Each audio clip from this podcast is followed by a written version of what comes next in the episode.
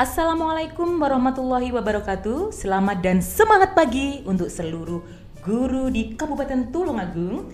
Hari ini bertemu kembali dalam podcast PGRI Kabupaten Tulungagung edisi kedua.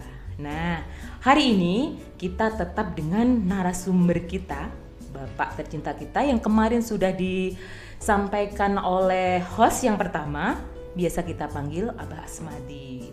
Baik, eh, Bapak Ibu semuanya, sebelum nanti kita berbincang-bincang dengan eh, narasumber kita, Bapak kita hari ini, eh, sebelumnya saya mengulas kembali tentang podcast yang sudah dimiliki oleh PGRI Kabupaten Tulungagung yang merupakan hadiah dari SLCC PGRI Jawa Timur.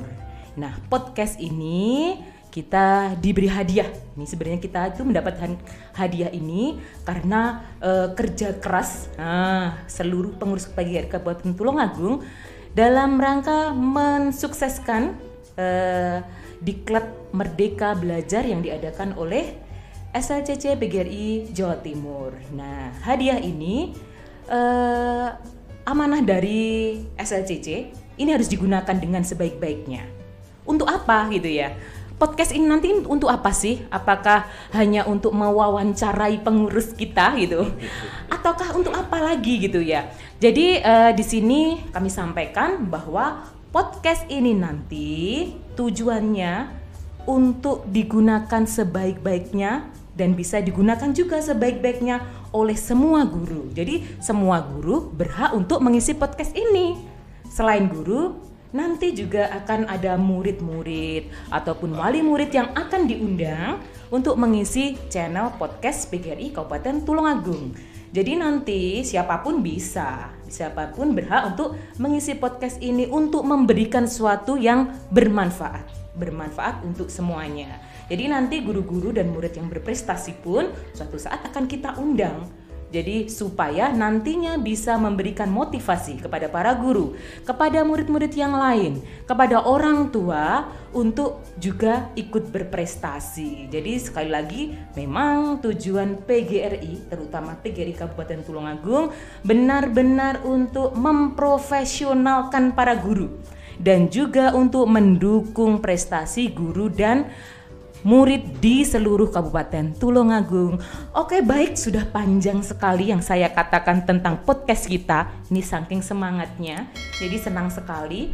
Uh, hari ini kita bertemu dengan abah kita, Abah Asmadi. Bah, hari ini kalau kemarin sudah uh, di edisi pertama, Abah Asmadi sudah menjabarkan tentang apa sih PGRI itu dan lain sebagainya. Nah, hari ini, hari edisi kedua ini, kita masuk dalam uh, mekanisme pemilihan konferensi kabupaten.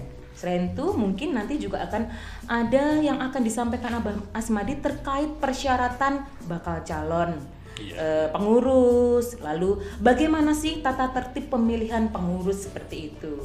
Nah, untuk yang pertama, mungkin uh, dari saya ingin bertanya nih, Mbak, tentang persyaratan bakal calon pengurus. Kalau kemarin di edisi 1 uh, Bulu sudah menanyakan, siapa sih yang bisa jadi pengurus itu? Apakah saya bisa mencalonkan diri gitu ya? Tapi pastinya pengurus ini adalah orang-orang terpilih orang-orang terbaik dari yang sudah baik gitu Mbak. Ya, Jadi betul. tolong dijelaskan tentang persyaratan bakal calon uh, pengurus PGRI Kabupaten Tulungagung. Terima kasih. Assalamualaikum warahmatullahi wabarakatuh. Waalaikumsalam. Uh, para anggota yang pada hari ini atau pada kesempatan ini mendengarkan channel kami, maka sebelumnya saya ingin sekali lagi seperti untuk edisi yang pertama untuk menyampaikan yel-yel PGRI. Tidak usah saya simulasikan langsung saja, saya yakin sudah hafal Hidup guru. Hidup. Hidup PKRI. Hidup. Solidaritas. Yes. Terima kasih. Uh, dengan adanya yel-yel PKRI kita semangat bahwa dengan adanya PKRI guru harus hidup harus meningkatkan solidaritas. Apa pengertian solidaritas? Apa yang dirasakan para guru satu dengan yang lain harus nyambung. Jangan jangan malah kita saling saling tidak nyambung atau acuh terhadap teman yang lain. Maka setiap ada aktivitas usaha untuk memecah belah anggota, untuk memecah belah guru, maka itu harus kita lawan. Itu saya kira itu. Ibu Bapak yang kami hormati, ini adalah edisi yang kedua. Edisi yang pertama kita sudah mulai membahas mengenai eh, kepengurusan untuk lebih jelasnya syarat-syarat pengurus akan saya sampaikan sesuai dengan anggaran dasar dan anggaran rumah tangga sehingga pemahaman kita tidak hanya reka-reka tetapi kita sesuai dengan aturan yang ada di dalam organisasi. Aturannya terdapat di mana? Anggaran dasar dan anggaran rumah tangga. Siapa yang menyusun anggaran dasar dan rumah tangga? Yaitu Forum Kongres di tingkat nasional. Itu setiap lima tahun sekali Kongres meninjau meninjau bahkan bisa menambah mengurangi yaitu isi-isi yang ada di dalam anggaran dasar dan anggaran rumah tangga. Mengenai persyaratan atau syarat-syarat pengurus itu dicantumkan di dalam anggaran rumah tangga PGRI bab 8 pasal 28. Jadi kalau panjenengan misalnya ingin anggaran tahu anggaran dasar bisa dibuka di website website PGRI yaitu www pgri.or atau or.id atau id itu dibuka jadi www.pgri.or.id di sana. Dengan cari ada channel khusus atau eh, apa itu lam, laman khusus. tentang anggaran dasar dan anggaran rumah tangga. Saya bacanya yaitu syarat-syarat pengurus anggaran rumah tangga PGRI bab 8 pasal 28 ayat 1 semua anggota kepengurusan organisasi PGRI di semua jenis dan tingkatan wajib memenuhi syarat umum ya. Jadi ada syarat umum, ada syarat khusus. Syarat umum itu berlaku mulai pengurus besar sampai ranting, pengurus ranting secara umum. A. Beriman dan bertakwa kepada Tuhan yang Maha Esa ya, lalu telah membuktikan peran aktif dalam kepengurusan dan atau terhadap organisasi. Ya, ya jelas, aktif di dalam pengurus kepengurusan atau terhadap organisasi. Iya, berarti uh, tidak bisa ya ujuk-ujuk saya ingin jadi pengurus. Jadi ini bisa. ada ketentuan khususnya di sini. Dan kadang-kadang ada yang salah paham sebab uh, ada karena kita kulino mengelola birokrasi jadi ada kepala sekolah yang di situ sukses di dalam birokrasi, tetapi dia belum punya peran di organisasi, hmm. peran di organisasi, bahkan tidak jadi anggota, ada seperti itu. Lalu kemudian anggota yang nggak tahu aturan, nggak tahu atau belum tahu anggaran dasar rumah tangga, hmm. lu kayak pinter lu, sukses kok nggak jadi pengurus, piye lo oh, itu. Iya. Jadi di sinilah masalahnya. Betul. Maka kalau kita menilai organisasi, jangan dinilai dari aturan birokrasi atau aturan organisasi yang lain. Kita itu bukan punya mekanisme tersendiri. Baik. Lalu selanjutnya berintegrasi, kompeten, jujur, bermoral, bertanggung jawab, terbuka dan berwawasan luas. Lalu E sab, sehat jasmani dan rohani. F tidak menjadi anggota dan atau pengurus partai politik dan atau pengurus organisasi yang berafiliasi berafiliasi dengan partai politik. Baik, berarti PGRI ini independen, bebas, independen, bebas ya, dari uh, uh, partai politik. Ya, betul, Jadi ketika nanti mengadakan pemilihan pun harusnya tidak bisa disamakan dengan ya. uh, ketika kita pemilihan presiden dan lain-lain ya, Pak ya. Jadi harus tetap adem karena kita guru nih, ya, kita guru gitu ya. Oke, okay, baik lanjut, Mbak. Menjunjung tinggi moral. Betul. Monggo lanjut, Mbak. G tidak merangkap jabatan sebagai pengurus organisasi profesi guru lain sebab sekarang itu ada organisasi hmm. profesi profesi yang baru baru didirikan sehingga kalau ada anggota PGRI jadi pengurus di sana ya dengan sini harus memilih iya. memilih PGRI apa memilih organisasi yang lain karena dari situ kan loyalitas yang ya, dibutuhkan betul, ya kalau berorganisasi betul, ya betul sekarang dua anggota pengurus besar pengurus provinsi daerah istimewa, pengurus kabupaten, kabupaten administrasi kota, kota administrasi, pengurus cabang, cabang khusus dan pengurus ranting-ranting khusus wajib memenuhi syarat khusus sebagai berikut. Oh. Jadi mulai dari PB sampai ranting juga sama ini syarat khususnya. A pernah duduk dan atau sedang dalam kepengurusan perangkat kelengkapan organisasi sebagai RI pada tingkat yang sama atau paling rendah dua tingkat di bawahnya kecuali untuk pengurus cabang garing cabang khusus dan ranting garing ranting khusus.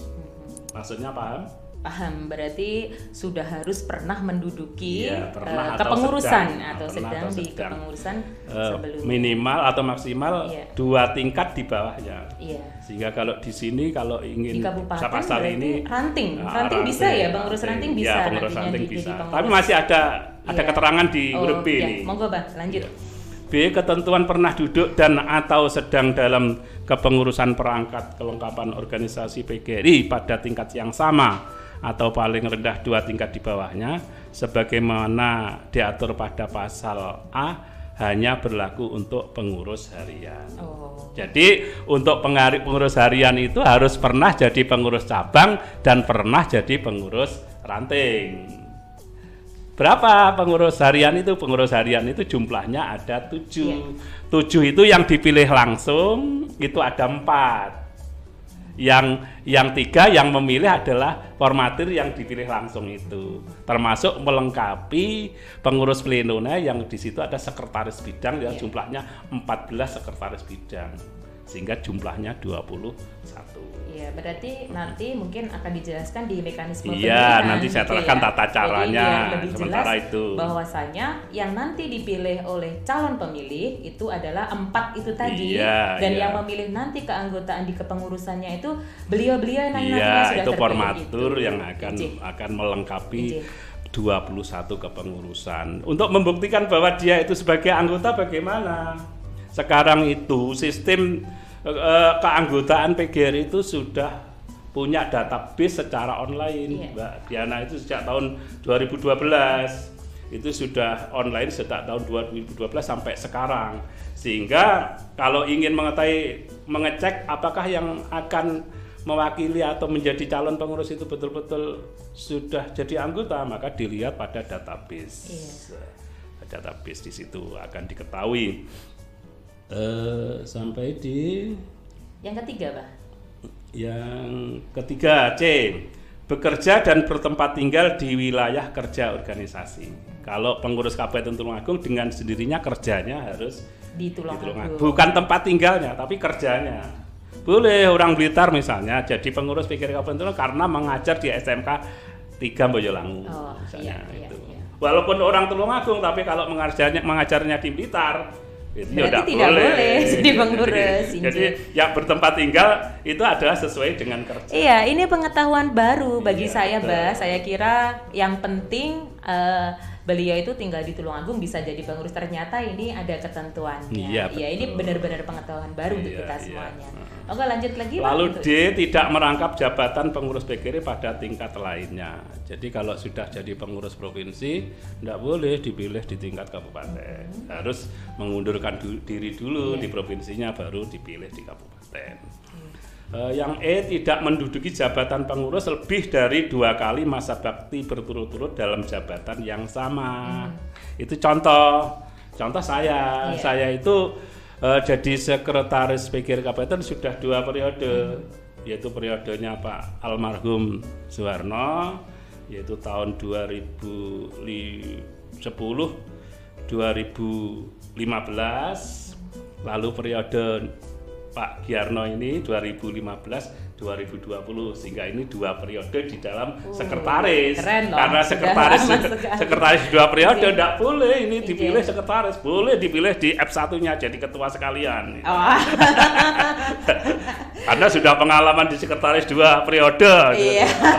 Misalnya Iya. itu misalnya jadi Iya. orang yang yang me- super dua kali periode sekretaris itu dengan sendirinya kan tahu Iya, aturan iya. di situ Iya. atau di di atau diwakil lain. wakilnya Iya, iya. makanya di situ masalahnya Iya. lalu ada lagi yang tidak boleh lagi yaitu Pak Suryono. Iya.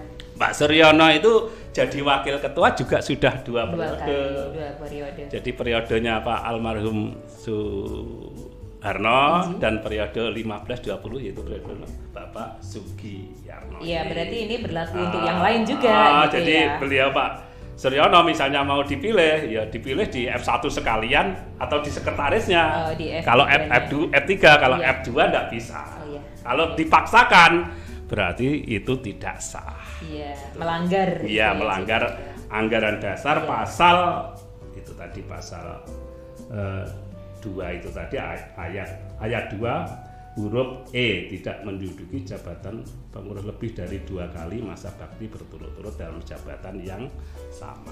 Itu persyaratannya pengurus. Nah, terus apalagi yang Baik, sepertinya tadi sudah jelas pertanyaan yang pertama. Ini adalah sesuatu yang baru yang harus memang harus semua anggota ketahui tentang persyaratan bakal calon. Tadi sudah dijelaskan oleh Aba Asmadi, Sekretaris BGRI Kabupaten Tulungagung tentang persyaratan bakal calon yang sesuai dengan ADART.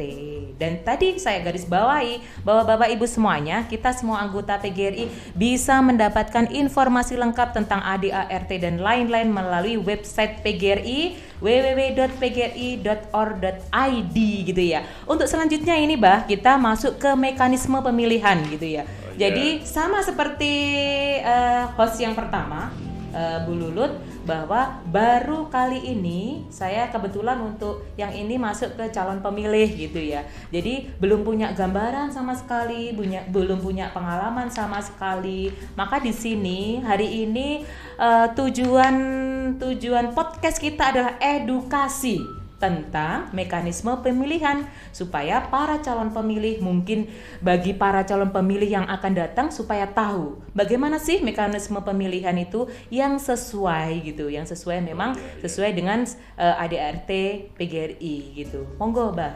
Terima kasih. Sekarang kita masuk pada tata cara dan proses pemilihan pengurus. Di dalam anggaran dasar anggaran rumah tangga itu diatur di dalam bab 11 pasal 37 anggaran rumah tangga bab 11 pasal 7 ayat 4 ayat 4 jadi anggaran rumah tangga PGRI bab 11 pasal 37 ayat 4 saya, saya terangkan atau saya jelaskan.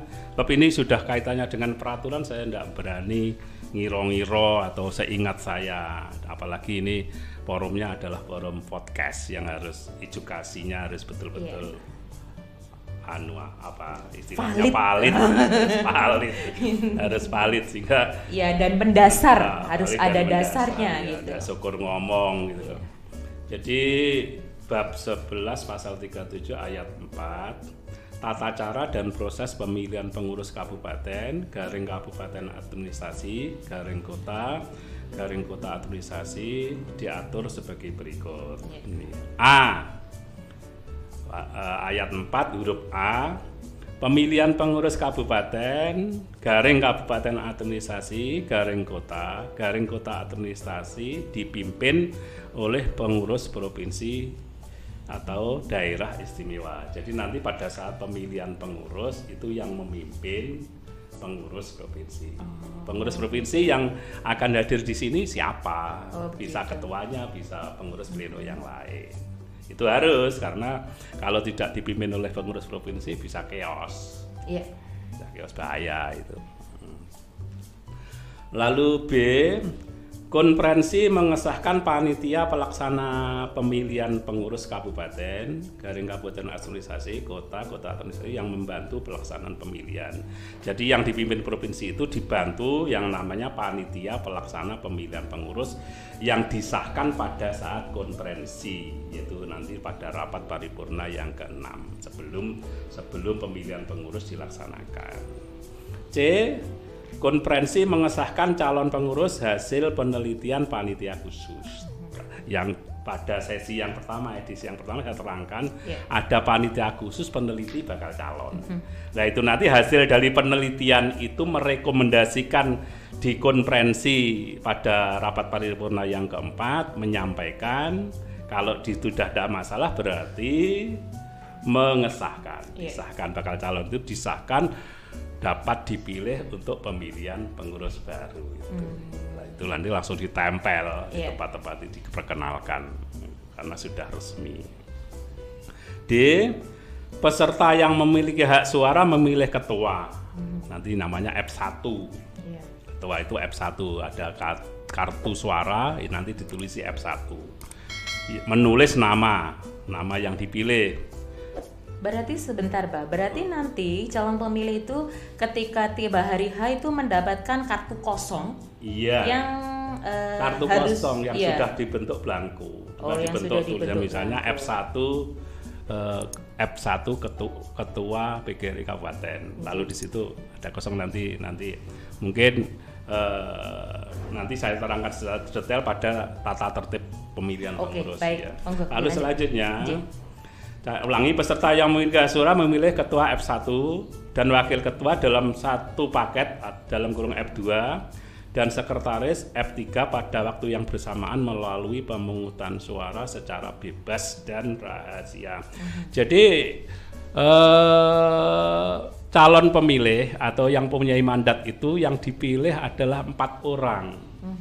Empat orang dalam tiga kartu yaitu yang pertama milih ketua F, istilahnya kartu F1 atau kartu suara F1 lalu kemudian memilih wakil dua ketua dua orang dalam satu kartu Iya. yang namanya kartu F2 lalu yang ketiga memilih sekretaris dalam kartu F3 itu pada saat datang menyampaikan surat undangan lalu oleh panitia pemungutan suara nanti akan diganti undangan itu dengan kartu suara sejumlah tiga kartu. Iya. F1, F2 dan F3 mengenai warnanya demikian nanti akan saya sampaikan di tata tertib pemilihan.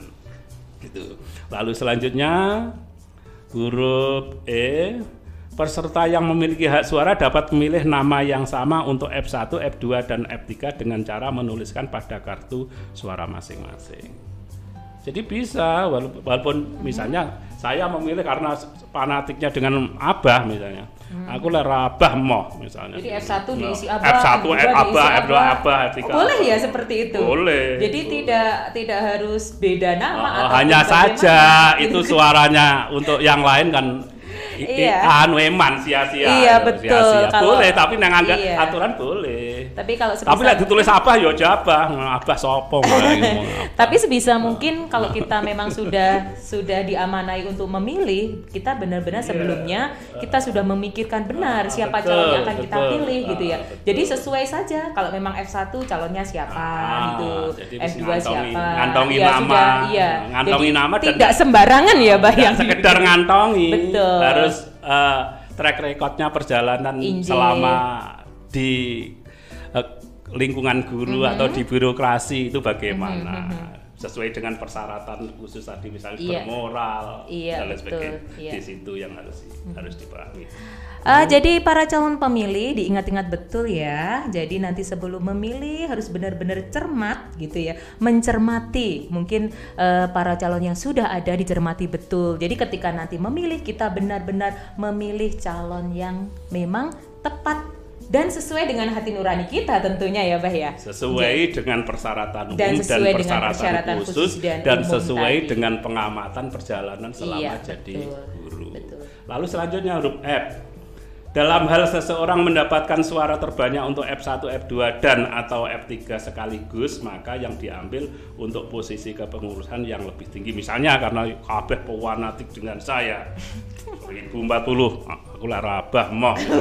Akhirnya saya itu ya nu, mendapat suara terbanyak kabeh, Iya. F1 terbanyak, F2 terbanyak, F3 terbanyak. Lalu saya nanti posisinya di mana? Maka posisinya adalah jabatan pengurus yang paling Tinggi. tinggi. Yang paling tinggi mana? F1. Iya.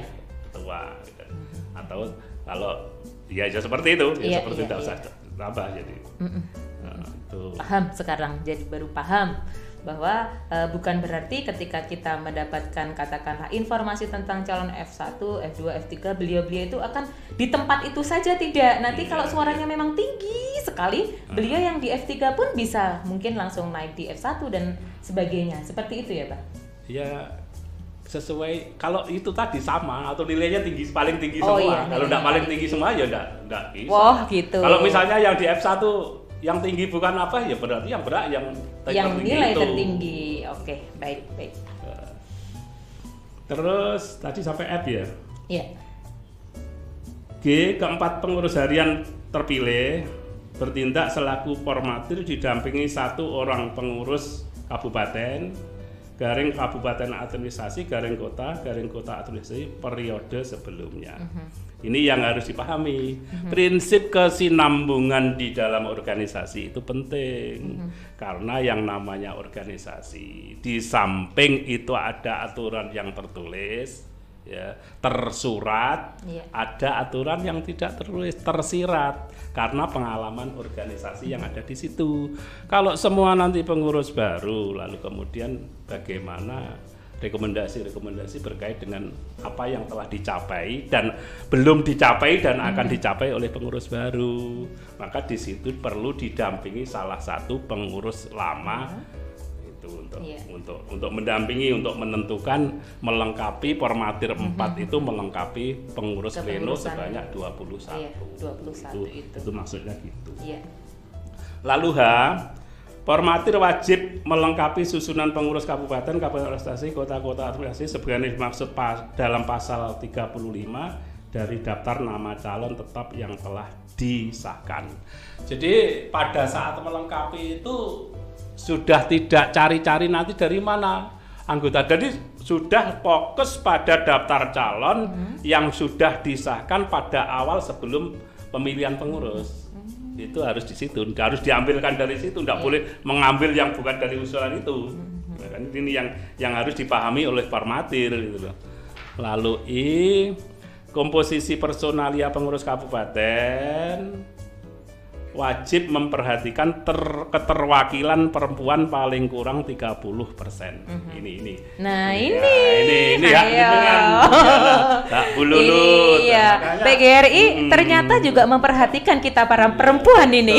bahkan ada, Iya. ada nanti ada lembaga khusus perempuan Oh, keren, yang keren. nanti akan mengawal perempuan-perempuan Iya. PGRI Jadi untuk eh, perempuan tidak termarginalkan di Iya, PGRI. betul. Bahkan iya. pengurus PB-nya ketuanya kan Iya, Nah, keren. makanya Itu idola saya itu. perempuan itu harus bangga terhadap PGRI Iya, betul, karena di betul. tingkat nasional ketua umumnya Bu Profesor Dr. Unipah Iya. Rosidi MPD makanya aneh wong guru mengatakan perempuan tidak bisa itu wah malah Iya. mengingkari kenyataan Iya. gitu Bu Diana gitu Bu Diana Iya. terima kasih terusnya sampai di perempuan ya Iya. 30% C ini komposisi personel pengurus kabupaten wajib memperhatikan keterwakilan anggota dari masing-masing jenis dan jenjang satuan pendidikan. Ini penting lagi. Hmm. Nah, iya. Kalau dulu untuk periode-periode dulu memang pada saat itu belum belum secara merata terwakili karena memang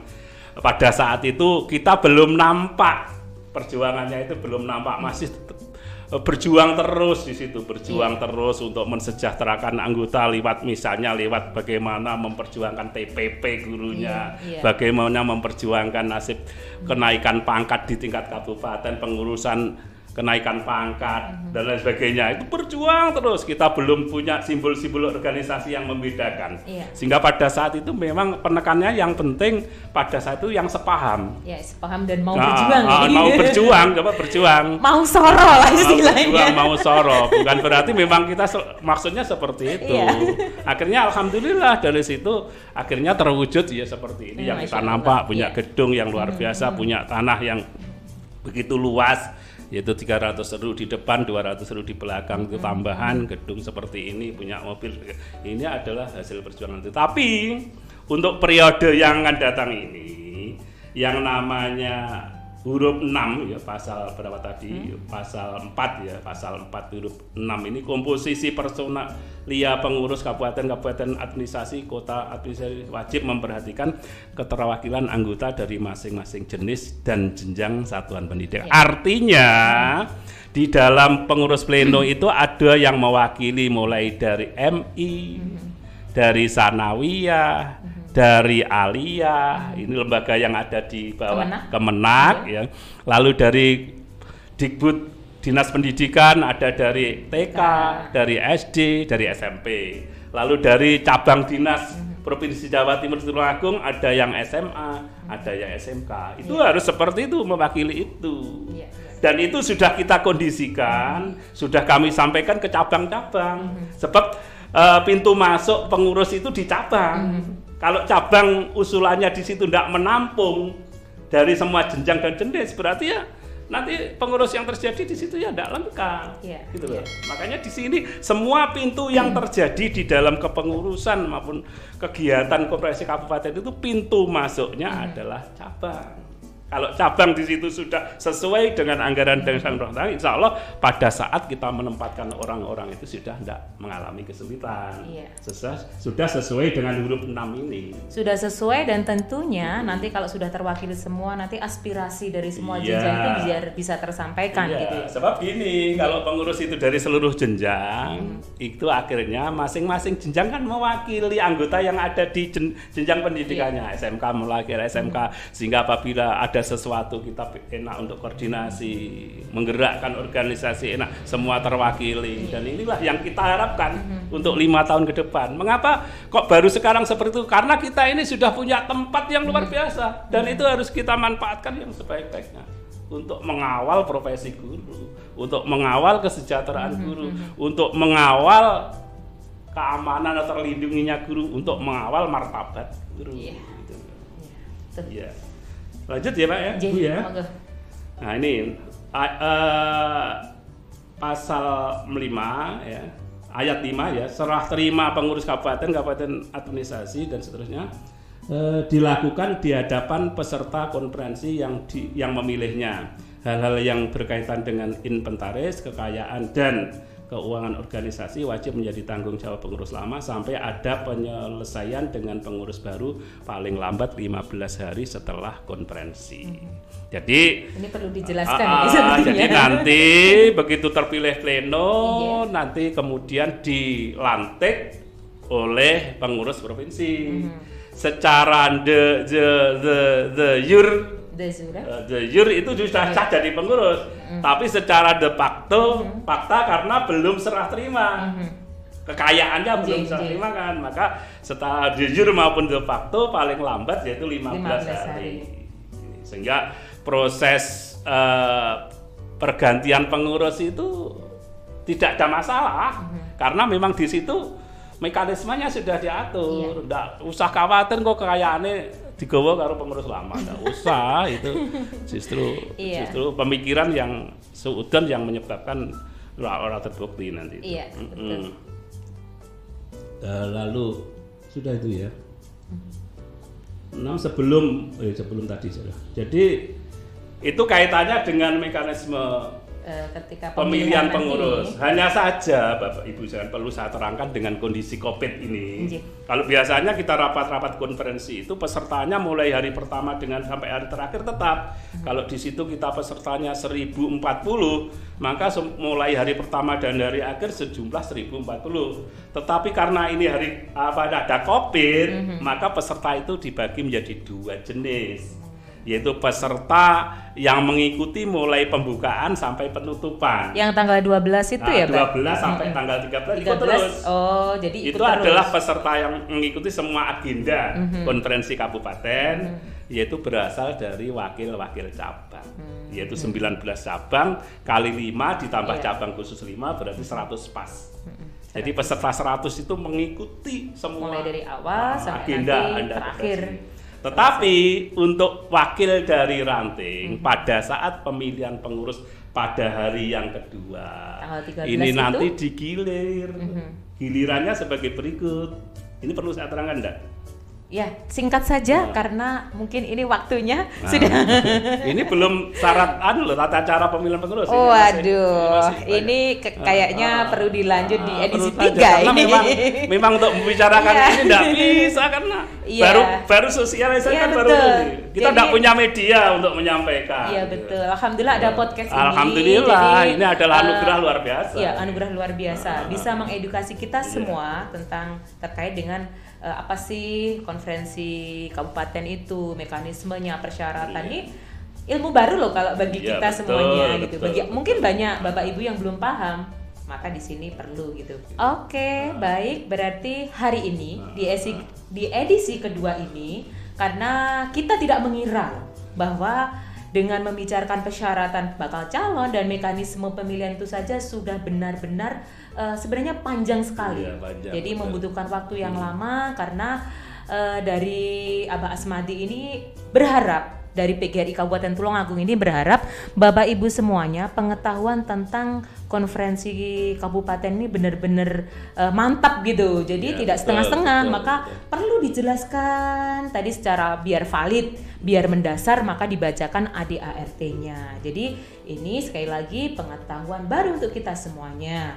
Dan tentunya terkait dengan mekanisme pemilihan ini eh, tidak lepas dari tata tertib pemilihan pengurus gitu. Jadi Iya, nanti iya, Bapak Ibu sekalian eh, untuk edisi kedua ini ini ada dua eh, dua hal yang penting kita bicarakan hari ini dan akan sambung lagi di edisi ketiga dengan tata tertib pemilihan pengurus Bapak Ibu semuanya. Siapa sih yang tidak ingin tahu lebih dalam tentang eh, apa ya?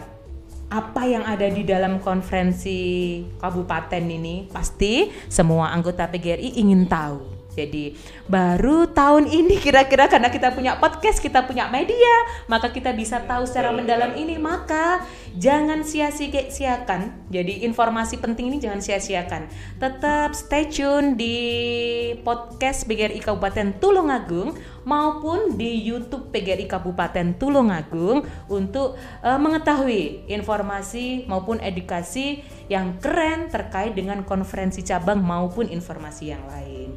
Jadi sekali lagi tetap stay tune di podcast kami PGRI Kabupaten Tulungagung dan jangan lupa tetap ikuti YouTube PGRI Kabupaten Tulungagung. Ingat jangan lupa subscribe dan like-nya. Kami tunggu gitu. Bah terima kasih sekali untuk edisi kedua ini untuk hari ini saya bahagia sekali banyak hal yang saya tahu yang kemarin saya sama sekali eh, buta tentang konferensi kabupaten akhirnya banyak hal yang saya tahu.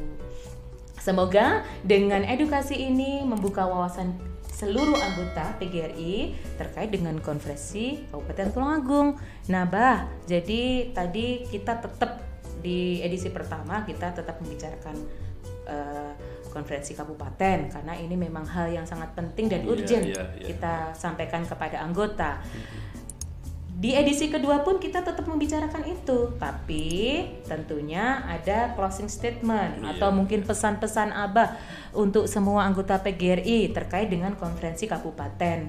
Walaupun kemarin sudah Iya, di iya, edisi iya, satu. iya, iya. Yang edisi kedua Ya terima kasih juga. kepada para anggota yang setia mengikuti program kami lewat channel podcast ini berorganisasi organisasi itu wadah wadah itu bisa digerakkan apa tidak itu tergantung yang diwadahi. Atau bisa diumpamakan adalah lidi.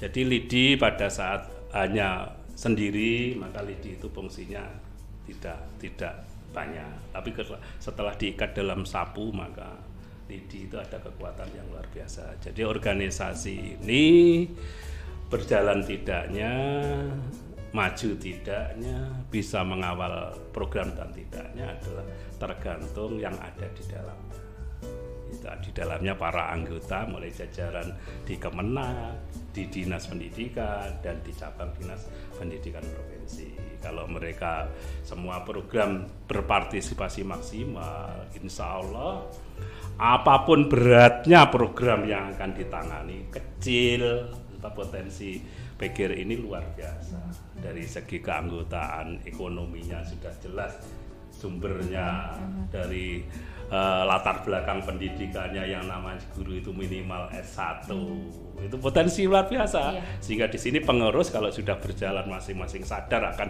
hak dan kewajiban pengurus tinggal menggerakkan apalagi punya rumah yang Iya, mewah seperti ini punya ya. barak untuk Rumah, mengatur iya, strategi membuat iya. program dan sebagainya ini maka dari itu sekali lagi peran serta para anggota kesadaran yang tinggi untuk sesuai dengan aturan yang ada itu kami tunggu kami perlukan untuk mengawal organisasi ini menggerakkan terima kasih Ya. saya kira demikian saya akhiri Assalamualaikum warahmatullahi wabarakatuh. Iya, Waalaikumsalam warahmatullahi wabarakatuh. Terima kasih Abah. Tadi saya garis bawahi lidi itu kalau sendiri dia fungsinya tidak akan bisa maksimal.